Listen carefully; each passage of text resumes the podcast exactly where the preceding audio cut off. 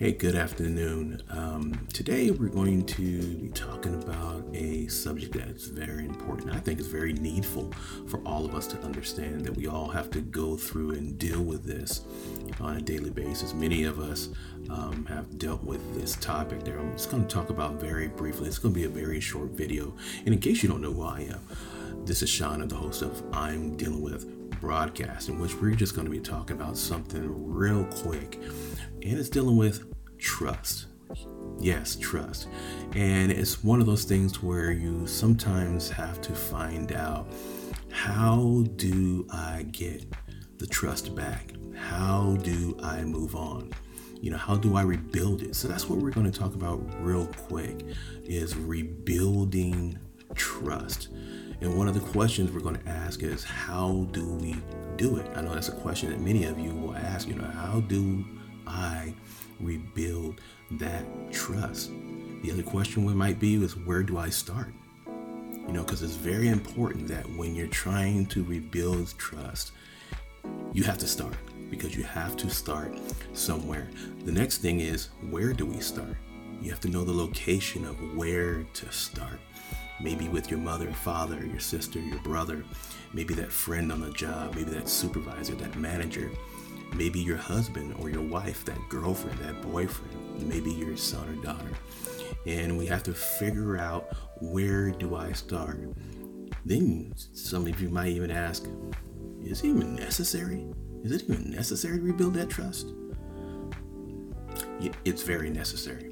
It's necessary to rebuild it. It's necessary to have a conversation. It's necessary to be vulnerable. It's necessary to get out of that comfort zone, to get out of that that box and uh, try to reach in order to uh, get an understanding. So you don't always have to agree, and every person has the ability to have a feeling, and you have to honor that person's feeling. You don't have to agree with the feeling. But the point is, when there is a community of understanding, when there's a community of knowledge where you've talked to each other and there's mutual understanding, then there's nothing broken in that process. Maybe you may walk away to agree to disagree, but it is important to start. The next question you might be asking yourself well, what is required of me? Or is it required of me? There are quite a few things that may be required of you, and we'll talk about that. The other thing is you may ask yourself, well, how do I deal maybe with a person? You know, I want to come out of my comfort zone. I want to uh, deal with this person or persons how do I deal with a person or persons who don't want to participate in the process? Sad part of sad point about this is is some people may not want to participate in your process. Some people may not want to hear you. Some people may just want to still be angry, upset, and whatever the case may be.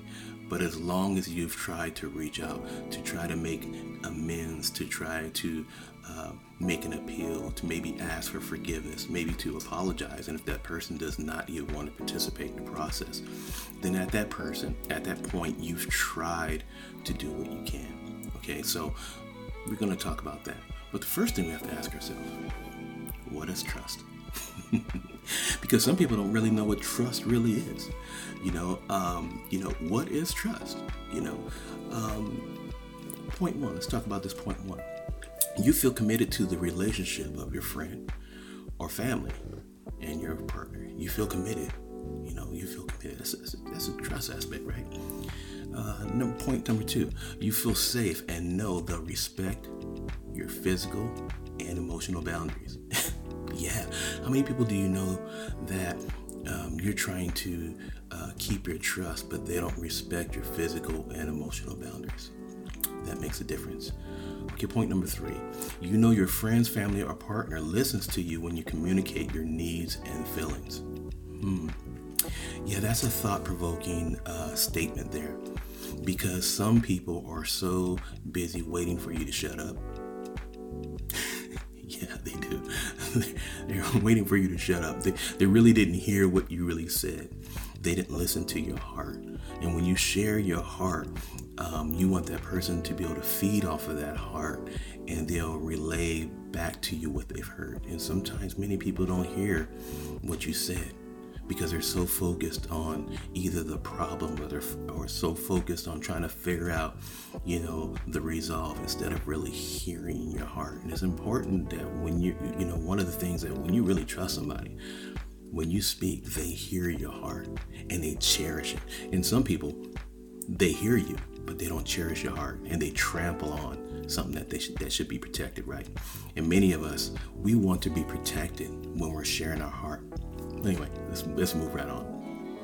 You know, your friend's parent love, listens to you when you communicate your needs and feelings. I think I just said it right. Your, your needs and feelings. I think we, we already talked about that. You don't feel the need to hide things from them. Hmm.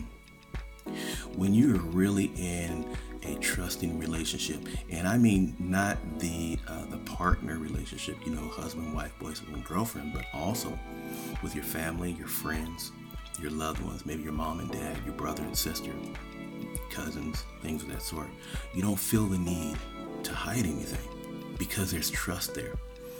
How many of you um, can't tell um, things about yourself to some of the individuals, maybe to family, sometimes maybe in your partner, because maybe there is some trust issue there because you're worried about maybe what's going to be said. Maybe you're worried about the feeling, you're worried about the reaction. But when you have a great trusting relationship, you know that when you share, you know that your heart is going to be protected because you don't have to hide anything anymore because you know that when you share it's going to be protected. Yeah, so you don't feel the need to hide. Okay, um, the next point you and your family or friend or partner respect each other. Whoa, that is a big one. You actually respect each other. You don't have to agree, but you respect the feeling. You respect the discussion. You respect each other's time. You you respect each other's integrity. You expect you respect their relationship, especially if they're in their marital relationship or in their uh, their boyfriend girlfriend type relationship. You respect their relationship with their children. Now, if you're in that type of relationship where um, certain things are not respected, then you have to question uh, that trust factor because when you really know you have trust you know there's a respect there.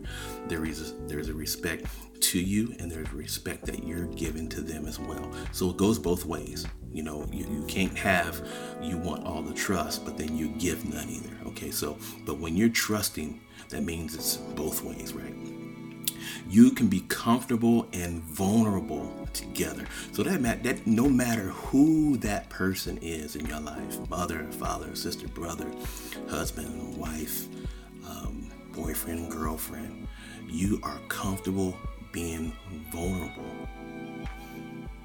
Ask yourself this question. Whoever you socialize with, whoever you talk to, are you comfortable being vulnerable? Are you comfortable with sharing your heart? Are you comfortable with telling your truths and being vulnerable and say, hey, I'm struggling in this area. I'm struggling with addiction. I'm struggling with alcoholism. I'm struggling in my separation. I'm struggling in my divorce. I'm struggling being single. I'm struggling not having children. Or I'm struggling in a relationship with my children or my family or with my parents. I'm struggling on the job. I'm struggling trying to get a job. I'm struggling, you know, being alone. Can you really be vulnerable and be honest with those that you're talking to and then know that your heart is going to be cherished? Because when you know your heart can be cherished, that's a beautiful thing. That way you can have communion. And then on top of that, you know, they're not always so quick to offer this little padded response you know, to where they can sit down and say, you know, I hear what you said, so let's just sit down and talk about it. Let's deal with point one. Is there somebody like that that you can talk to in your life? Because that's when you know that there is some trust there. Last but not least, you support each other without wavering whoa, this is a big one. Because a lot of people, they'll support you to a point depending upon where you are. Sometimes they support you when you have money, they support you when you have a home, They support you when you have your own car. They're behind you 100%. But sometimes when you go, um, when you lose things, when you lose relationships, maybe you lose your jobs, uh, you're going through a separation process, you're going through family issues, maybe with your children, maybe with your parents, maybe with uh, extended, you know, family, maybe in the job process Maybe you've lost some things in your life, maybe lost investments. And many of us, we know in 2020, have lost many things. But will some people support you? And I'm not talking about necessarily financially, that's not what I'm talking about. I mean, they're there to uh, somebody you can cry on. Somebody is there to call on just to check up on you. They're not they're not trying to get the tea but they really care about your well being. They really care about you and your family. They care about whether or not you're on the verge of committing suicide. They really care about, you know, whether or not you have an addiction or not. They really care about your healing. They care about your rebuilding. They care about maybe your spiritual uh, mentality, where you're at spiritually. Is there someone in your life that you can share with without wavering? Those are the attributes of trust. And if you stay tuned, we're going to talk about how to get all that trust back if you've lost any of that, or maybe you've messed it up. And Lord knows, many of us has messed up some trust. Stay tuned. Thank you for watching.